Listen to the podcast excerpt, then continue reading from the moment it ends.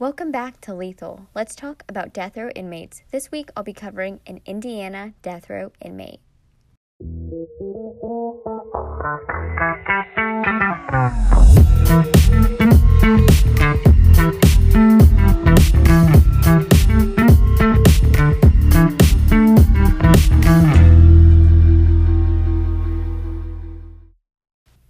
Week I'll be covering an Indiana death row inmate. I'll be covering Jeffrey Weisheit. He was sentenced to death for setting a fire to his girlfriend's home that killed her two children. Before we jump into the case, let's go over some facts. I'll be talking about Indiana death row. According to deathpenaltyinfo.org, male death row inmates are held at the Indiana State Prison located in Michigan City, Indiana. This maximum prison houses 2,300 inmates. There are currently eight death row inmates housed all males, there are no females on Indiana death row currently. Women are housed at the Indiana Women's Prison in Indianapolis. Indiana has utilized three methods of execution. Until 1913, hanging was a method of execution. Electrocution was the next method of execution until 1995, and the current primary method of execution in Indiana is lethal injection. I kept the background short and sweet, so let's get right into the case. So, once again, I have a glass of wine and I'm ready to jump into the case. This week, I'll be covering inmate number 108004, Jeffrey Weisheit.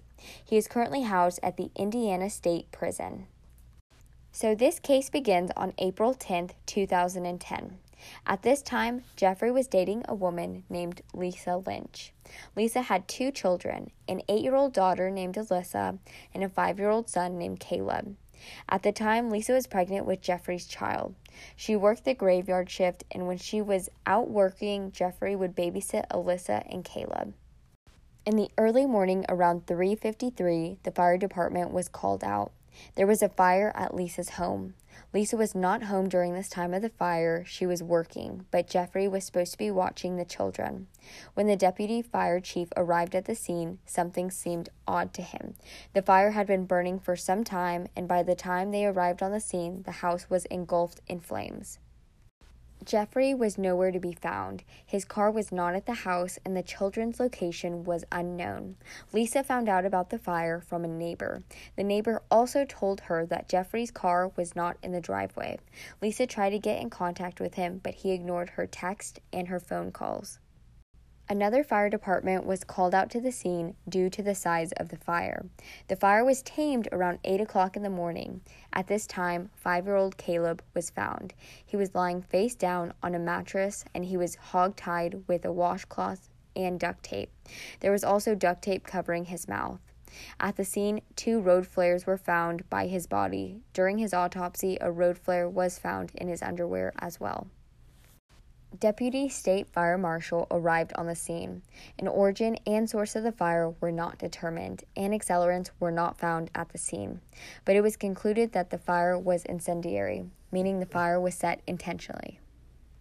A cadaver dog was called to the scene because they had not discovered eight year old Alyssa's remains yet.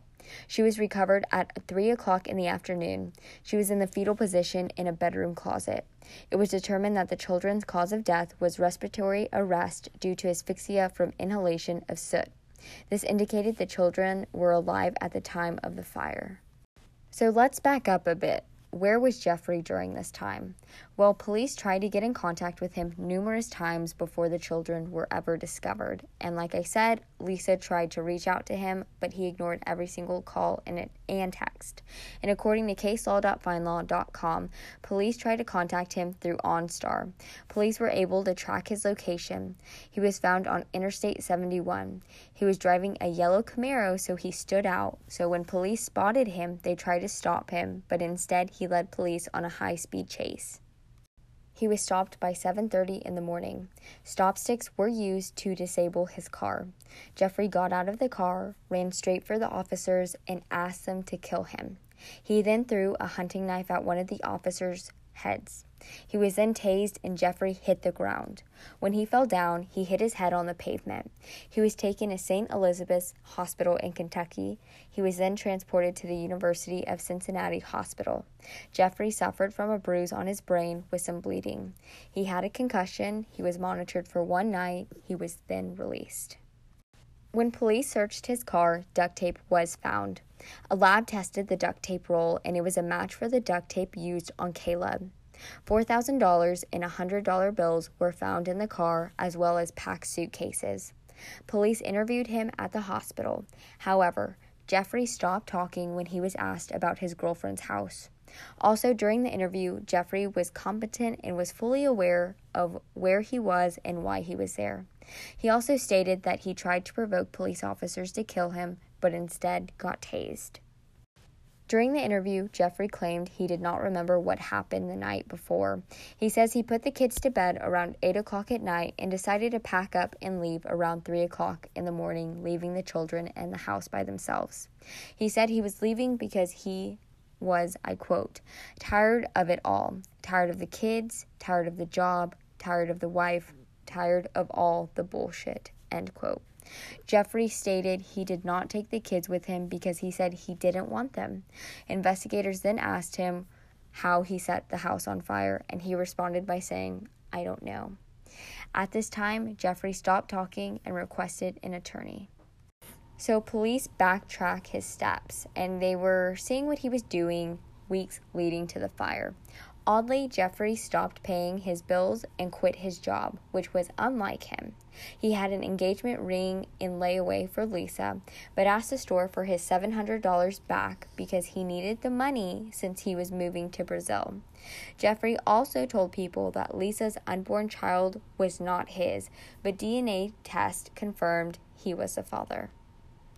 On April 12, 2010, Jeffrey was charged with two counts of murder and one count of arson. No bail was set. Jeffrey re- requested for a venue change for the trial and it was granted.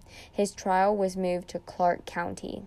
In July 2013, Jeffrey was convicted of murder, arson, and sentenced to death for the murder of Caleb Lynch and Alyssa Lynch.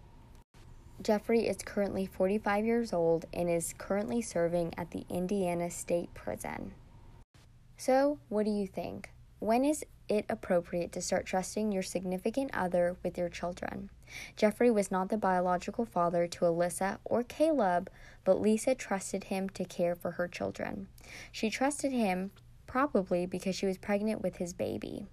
So, when can you start trusting your significant other? Let me know what you think. I hope you enjoyed the episode. Don't forget to subscribe and please rate and review on Apple Podcast. Go follow my Insta at lethal underscore podcast. Also, feel free to shoot me an email at lethal.tcpodcast at gmail.com.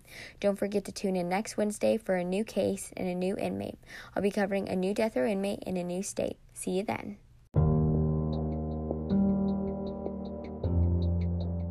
All the information used in my podcast came from the following sources in.gov caselaw.findlaw.com, deathpenaltyinfo.org, and courierpress.com. Thanks so much for listening, and I'll see y'all next week.